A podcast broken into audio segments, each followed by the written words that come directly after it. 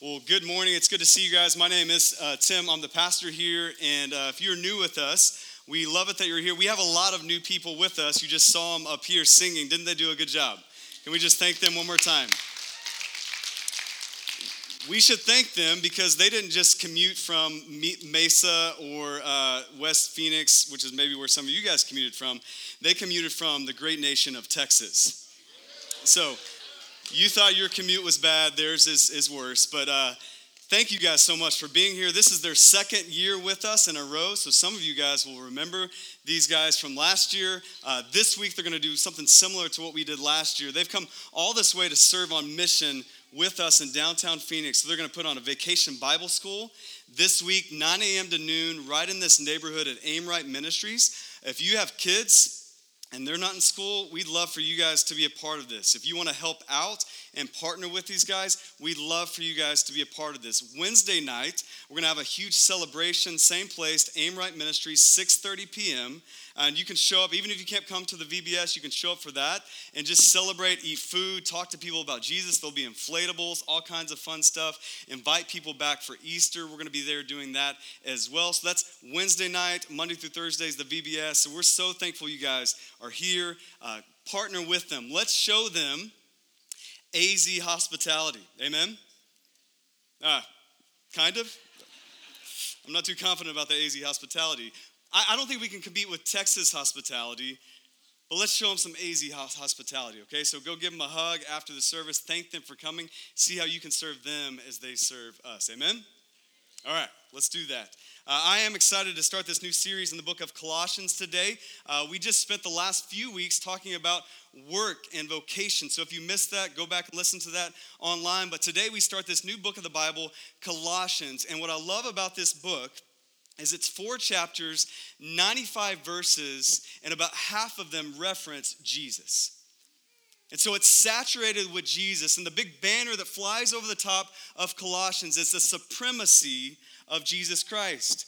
That word supremacy, it means that Jesus is not just important, he is preeminent, that he's first and best over all of creation, over all of your life. And so, as Paul frames this up, Paul the Apostle, as he writes this, this banner of supremacy of Christ, the sufficiency of Christ over everything in creation, over everything in your life, that's where he's taking us. And the way that ties into your life is over and over we see this idea of being rooted in Jesus Christ, of being established in Jesus Christ, of walking in Jesus Christ, of becoming mature in Jesus Christ. Because if Christ is supreme over all, then we should grow up into him. And so, 15 times in this book, you see this phrase in Christ or similar, in Christ, in Him, in God, because you, if you've placed your faith in Jesus Christ, as you look at the supremacy of Christ, you are in Him. So, all of your life, all of your behavior, all of your personality, all of your preferences are under the supremacy of Christ. And so, Paul over and over is going to call us to mature in that, to take next steps in that. And as we start this book of the Bible, that's my prayer for you. My prayer for you is that throughout this series that you would take a next step in your maturity in Jesus Christ. That you would see the supremacy, the sufficiency of Christ. He's first, he's best, he's not just important, he is preeminent.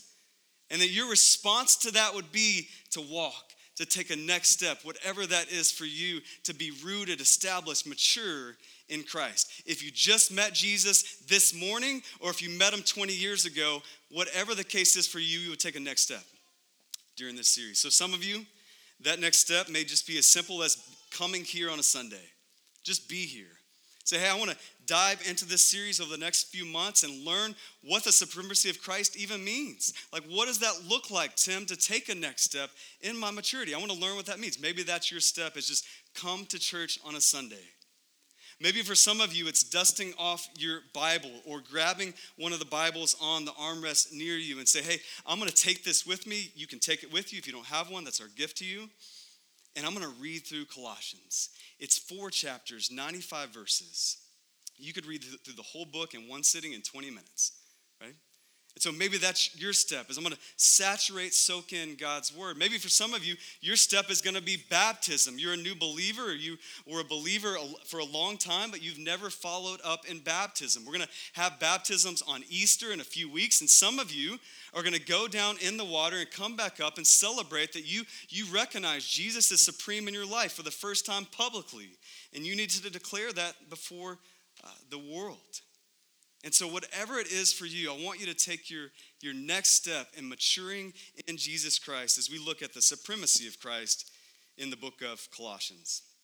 And so, here's what we're going to do today we're going to get ready for maturity. We're going to get ready for maturity. So, a lot of us have a lot of work to do in this area, but we got to start somewhere. And so, here's how I want you to get ready for maturity. We're going to see our, our first point. You can put that slide up now is that if we're going to get ready for this kind of maturity in Christ, to take our next step, our first step is we have to come under an authoritative message. And we see that in verse 1. Look at it with me. It says this Paul, an apostle of Christ Jesus, by the will of God, and Timothy, our brother. So that's Paul, the author of this letter. It says he's alongside Timothy. Great name, great guy, I'm sure. Just my opinion, though. Uh, Paul writes this with Timothy. Paul's the primary author, Timothy's alongside him. Uh, but Paul didn't always write letters to churches. And he wasn't always this guy that we see in the book of Colossians. We see another guy in the book of Acts. In chapter 7 and 8 specifically, we see a guy in Saul, that was his name previous to Paul, a guy in Saul who wasn't proclaiming Jesus, he was persecuting Jesus and Christians. He was killing Christians. If you know the story of Stephen, Paul holds their coats while they throw rocks and kill Stephen, a representative of God. And so some of you are thinking, well, I know who Paul is. Some of you don't have a context for who Paul is. Paul was transformed by Jesus Christ, by the supremacy of Christ in his life. And so he goes from being someone who is persecuting the church to someone who is proclaiming Jesus to the church and to the world. So that's Paul. He's saved by Jesus in Acts chapter 9. You can read about it. The resurrected Christ shows up to him in person. He saves him, but he also sends him. And that's where this title that you see in the text, verse 1, apostle, comes in. Apostle literally means sent one, but he's not just sent by anybody. Look at the text with me. He's an apostle of who? Christ Jesus, by the will of God. So it's here we see this is an authoritative message. Right? And if you think about it, messages are important.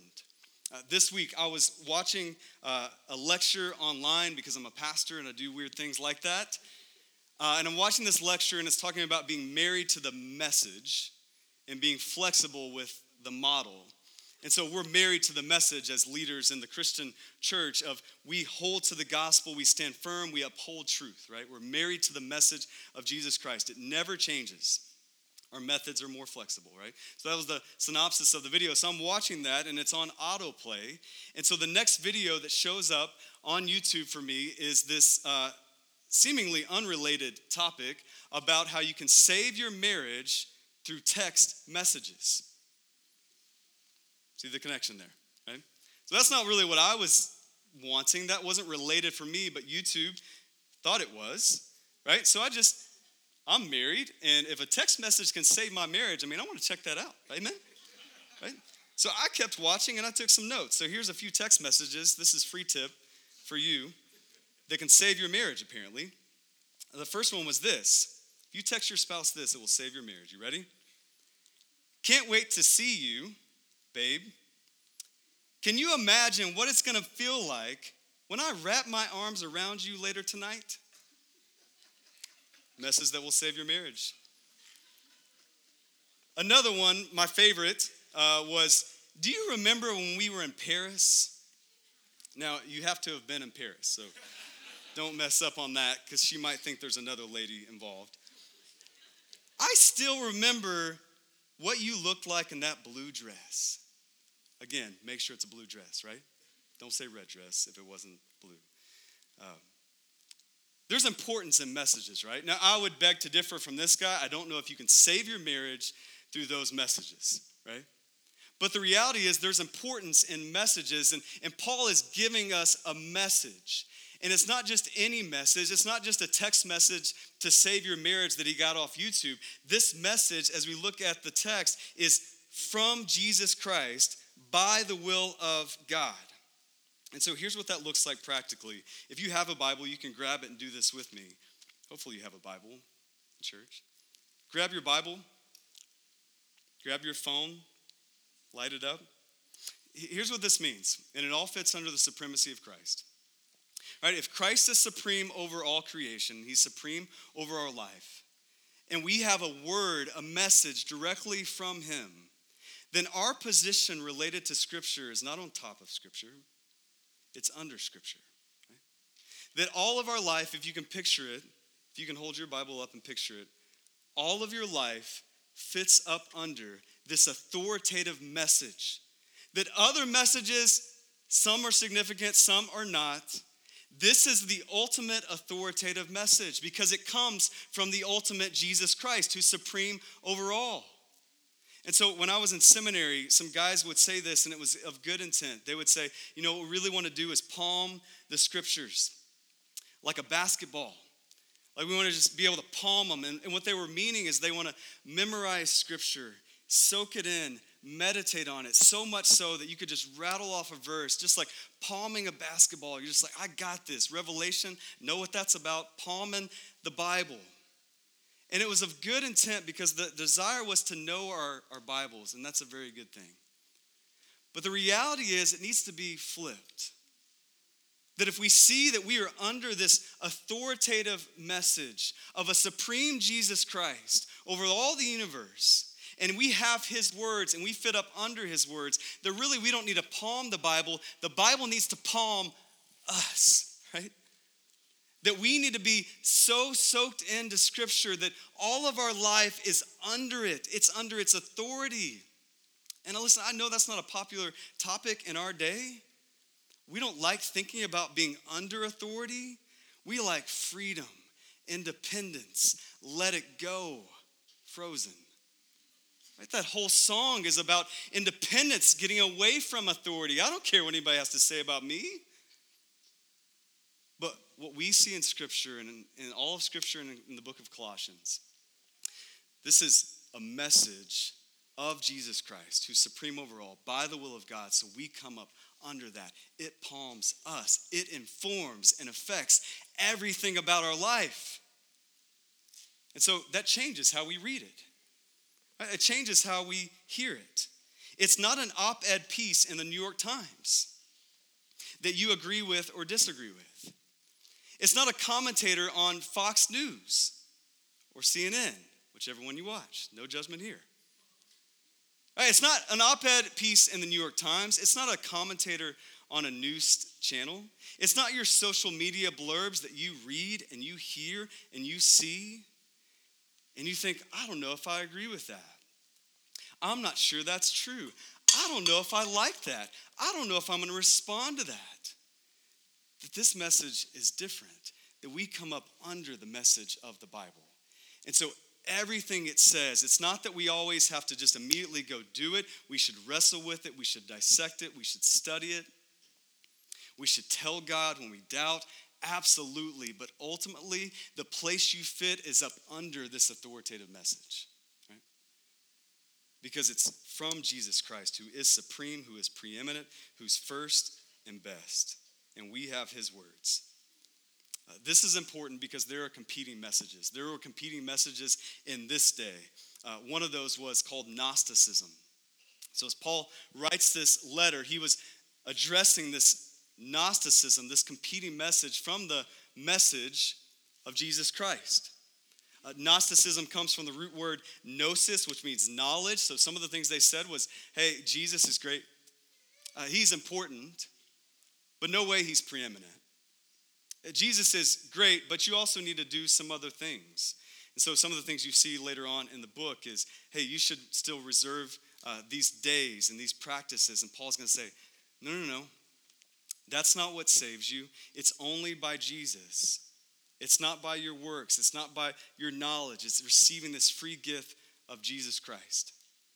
He's going to address this competing message of Gnosticism. Another thing about Gnosticism, they believe that all the material world was evil. So just track with me here. This is a little theological, but all the material world is evil. And so if God is good and the material world is evil, well, then a good God couldn't have put his hands in the mix and created that world. So, so maybe he didn't create the world, maybe some other being created the world.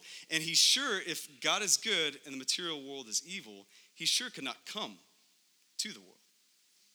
He sure could not become a man. And so you see Paul address that competing message with the gospel message and say, Jesus, the fullness of deity, was pleased to dwell in the bodily form of Jesus. Paul says that. And you need to know, as his audience heard that with these competing messages and false teachers, they would have gasped. A good God comes to be a man, and the fullness of the deity dwells in the body. That's evil. And so Paul's going to correct that and say, no, God is fully man, fully God, and he's Jesus Christ. Another competing message that they had was Jewish legalism. And so they had these different days and practices that you had to experience and obey. Uh, it was mixed with mysticism of the day, so it was a little confusing. And so Paul's going to bring clarity. That's why over and over he says, This is who you are in Christ, in Christ. Because it's not about these legalistic things that you do. So they had competing messages. You and I have competing messages. That's why this time, amongst other times where you come under this authoritative message, are so important. Okay? That's why coming on a Sunday with God's people is so crucial. Because six days of the week, we are told by ourselves and others competing messages. Right? We're, we're told by that as we drive down the road and see a billboard. You're told by that as you're in Safeway at the checkout line with your daughter and you're seeing all these images on magazines that you're embarrassed by. You're told by that as you go to class and your professor just makes a subtle hint that Christianity is false, and how could you ever be so naive to believe that? You're told all the time competing messages to the real message of Jesus Christ. And so when we come in here one day a week, what we're doing is we're all collectively saying, hey, we're going to come under this message. All these competing messages, push those to the side, rebuke them in the name of Jesus. We're going to come under this message. We're going to believe what it says about us. We're going to believe what it says about God. One of the simple prayers I just began praying with my kids at night is God, we thank you for who you are. We thank you for who we are. And we thank you for loving us just as we are. And just in that simple prayer, what we're saying is this message God, who you are, sovereign, righteous, ruler of the earth, loving, gracious. God, we're thankful that you are that way. God, we're thankful that we are who we are, that we are what it's going to go on to say, saints, that we are saved, that we're made in your image. We have inherent worth and value not because of our capacity, but because of our identity in you. God, we're thankful for who you are. We're thankful for who we are. We thank you that you love us just as we are. That's the message of the Bible. That's the message of the gospel. That's the message that Paul proclaims. And the reason we pray that at night with our kids, the reason you need to pray that during the day and at night yourself, the reason you need to read scripture and come under this authority is because that's how we fight off the competing messages. The ones that say, hey, my, my identity is wrapped up in my title, my identity is wrapped up in my position, in success, in pleasure, career, retirement, grades, whatever the case is for you. Those are competing messages. We need to come under the authoritative, authoritative message of Christ alone. When we do that, we're ready to be mature in Christ. That, that's where it starts. That's where Paul starts. So I know some of us are like, hey, Tim, we're only in verse one. Like, are you sure you see all this in the passage? I mean, these are the verses I glaze over when I read the Bible. I know you do. It's church. You can be honest, right? But we don't need to glaze over these. These aren't throwaway lines. This is setting the stage for the supremacy of Christ and us growing up in Him. And we have to see that we are under an authoritative message. Our second point is this that we are granted an anointed position. We see that in verse 2. Look at that verse with me. It says, To the saints and faithful brothers in Christ at Colossae, grace to you and peace from God our Father. So, this is a letter to a church written in a particular city. Scholars, theologians I respect, pastors that I listen to, they all call this city a little bit different name. Right? It's a tough thing to pronounce.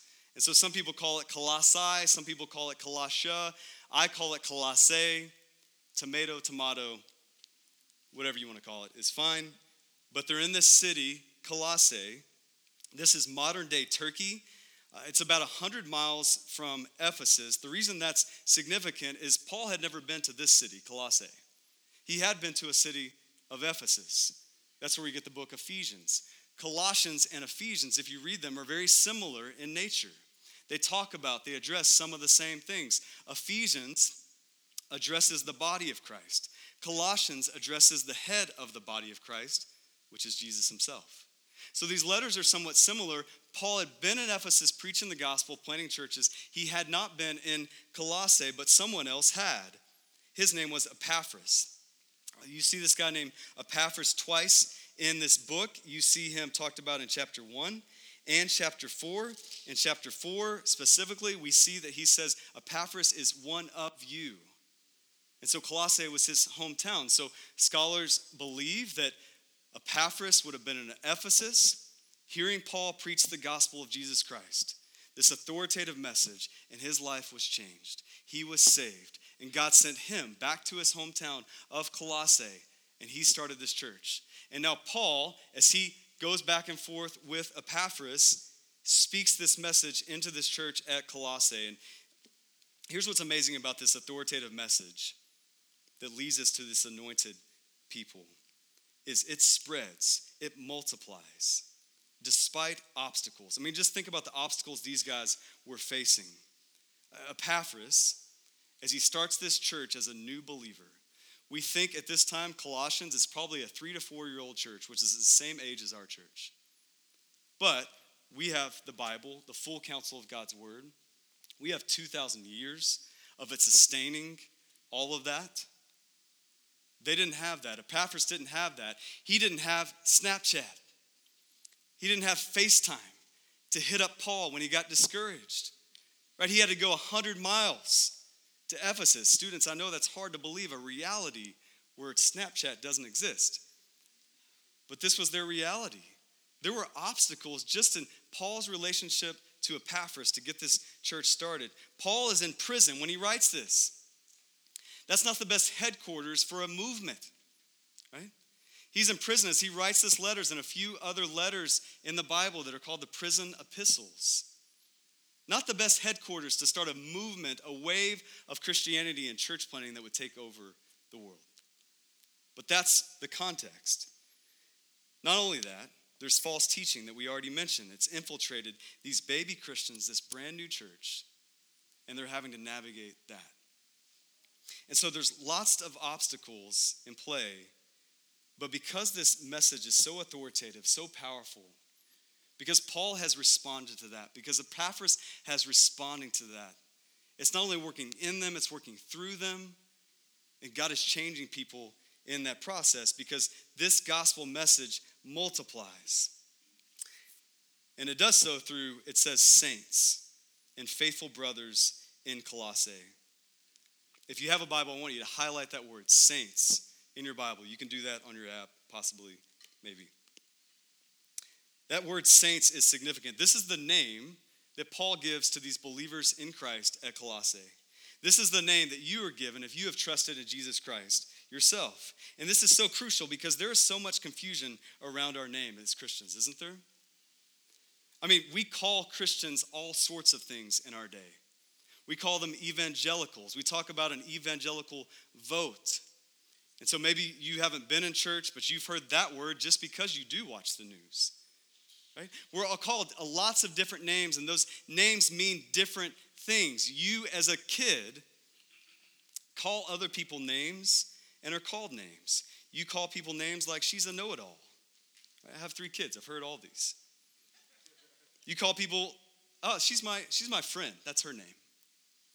You call someone, maybe you guys can relate to this now in high school. You call someone, well, they're an athlete. Well, they're an artist. I don't really understand them. But understand the athletes. There's artists, there's techies. We have all kinds of names. There's varsity, there's junior varsity, there's successful, there's failures. I know one of the things with my kids, we're telling them not to use these words of dummy because they'll say, hey, so and so, they're a dummy. Or sometimes they'll say about themselves, I'm just a dummy. And they'll call themselves that name, five years old. Seems harmless, right? But the names we call ourselves, the names we call other people, are massively important, right? What we are called as Christians is massively important because a name is associated with your identity. And so Paul could have used a lot of names here to talk to these Christians, couldn't he? He could have just said to the church at Colossae. He could have just said to the Christians at Colossae. He could have just said to, to the people who have believed in Jesus, but he calls them saints. He calls you saint. That word saint means holy, set apart, consecrated, anointed. It's the idea that there's a majority of people right here, and the saints are moved out of that majority into the minority. You're set apart, consecrated, anointed. Uh, this week, uh, a group of us went to Houston, Texas to help with Harvey Relief on a mission trip. And it was an amazing trip. Uh, someone got saved on that trip. It was an awesome, awesome thing. We got to help build a home. Uh, I didn't screw that up, which that's amazing and a miracle in itself. So it was an amazing trip, but on our way back, we had an adventure. Uh, we were flying standby, which is living on the edge if you've ever flown standby. It's like going to Vegas. And uh, we go to the airport at 5 a.m. in Houston, all psyched about this trip and all that God did. We get in line and we say, Hey, do you have a spot for us? And they're like, You know, we'll see, but it's not likely. And if you've ever flown standby, sometimes they say that. And then the next minute they're like, No, no, no, you're on. And then they're like, no, you're off. And then you're on again. So it's a little bit crazy. And so we were kind of thinking, okay, well, maybe we'll see what happens. And, and so we're standing there waiting seeing if our name is going to be called. And eventually they're like, listen, you would do better to go somewhere else, fly somewhere else, rearrange your flights, even drive to Phoenix because it's not happening this flight or any other flight today. There was a lot going on in the Houston airport, I guess. And so we have to make this decision. Our team that was there, okay, we're going to drive 18 hours to Phoenix. We've done that. We did that on the way here. We did not like that. Are we going to do that back? And is that going to get us back by tomorrow? Or can we fly somewhere else? So we have an American Airlines appointment uh, employee in our church. Thank God for him, Jesse Johnson. And, and he's talking to us and trying to navigate other places we can fly. And so maybe we can fly to Pennsylvania or Colorado or somewhere else and then fly to Phoenix after that. Well, all that stuff is a no go. So we realized we need to change airports and drive to the DFW airport in Dallas. So we rent a car, we drive to that that airport in Dallas, and on the whole way there, we're working the, the lines with Jesse. We're like, hey, can we fly here? Can we fly to Tucson? Can we fly here? Do you think we can get on here?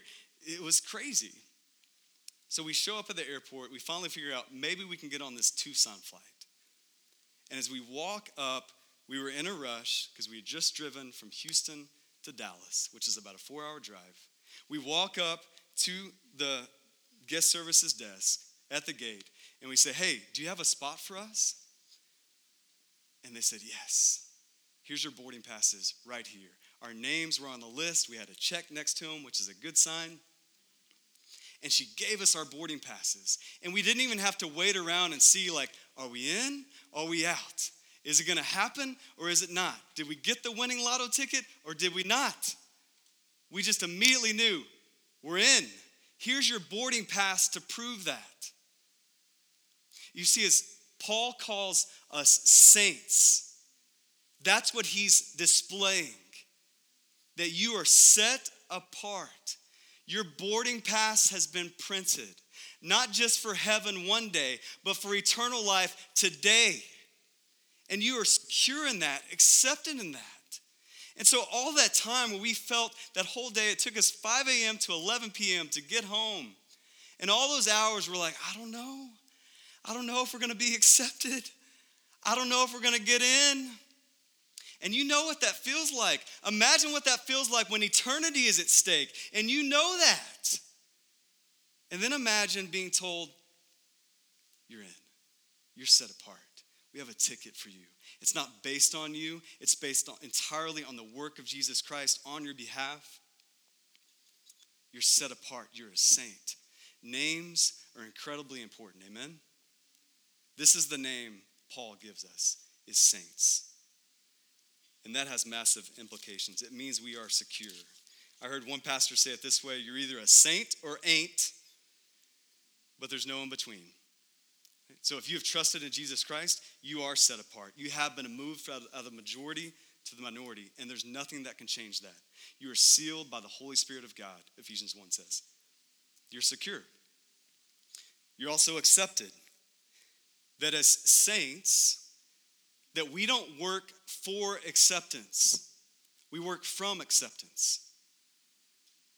Everything you do, everything this book is going to call you to do in your relationships, in your behavior, it's not for acceptance, it's from acceptance. Massive difference. Right? How many of us all the time, you, you know you know Jesus, you know you're secure, set apart, but you're just churning your wheels. I, say it all the time, we're like ducks. Like on the surface, everything looks kind of calm. We're like, hey, how you doing? Good. Okay, good. I'm going to heaven when I die. I think I know Jesus. Everything's good. Praise Jesus. But underneath the water, your little legs are just churning, working, hoping, God, am I good enough? Am I accepted?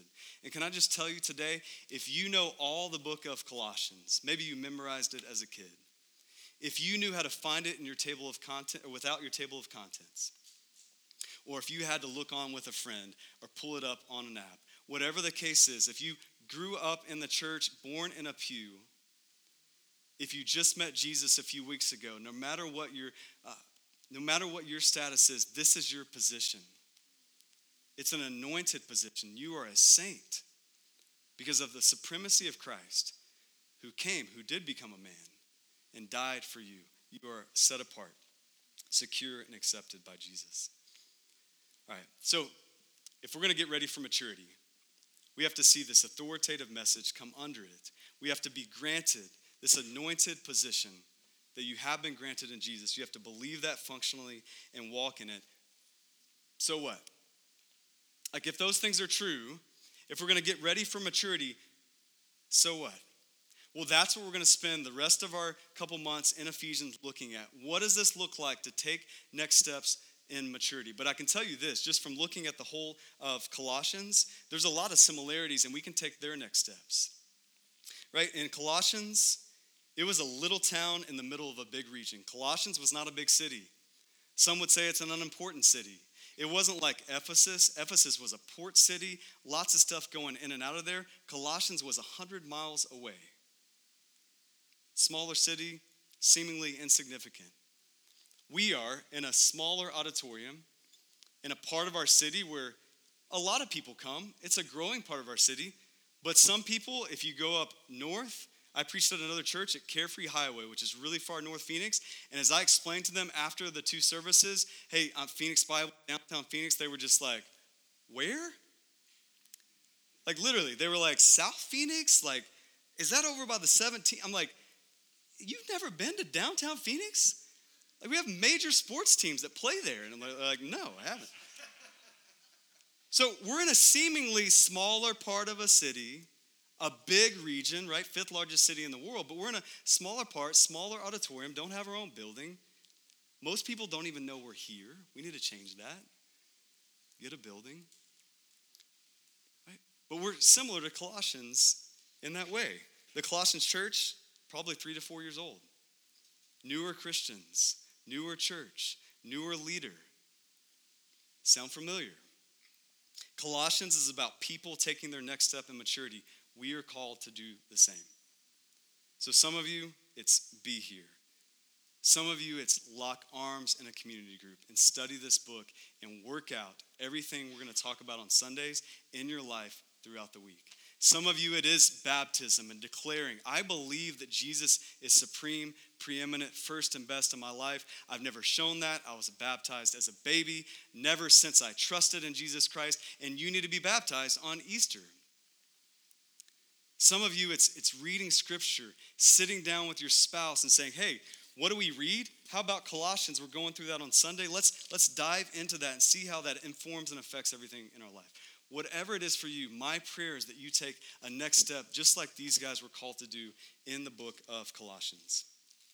I'm going to invite the band back up as we close our time. Uh, we're going to receive an offering and we're going to take communion.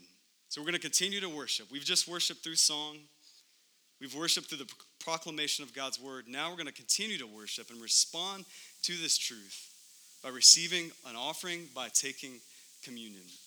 And so if you if you know Jesus and are in Christ, he's not just important, he's preeminent. He's first and best over all of creation, and that should be the case in your life. What better way to respond to that truth than offering, than our finances? If Jesus is first and best over all of creation, he sure is first and best over our wallet, right? That would be one of the things that fits underneath God's word and his authority in our lives. And so, as we give, you need to know we give every Sunday. We don't give out of obligation. We give because we're overwhelmed that Jesus is first and best, worthy of everything in our lives. And so, we give financially out of that. Then we're going to take communion. To see this anointed position hasn't been worked for, it's been granted to us through the cross of Christ. So, if you're in Christ, we invite you to come partake in communion, dip the bread in the juice or the wine, pray together, repent of sin, look to Jesus, who is supreme over all. And think about what's my next step? That's the challenge for today to recognize Jesus as supreme and to take your next step in maturity in Him.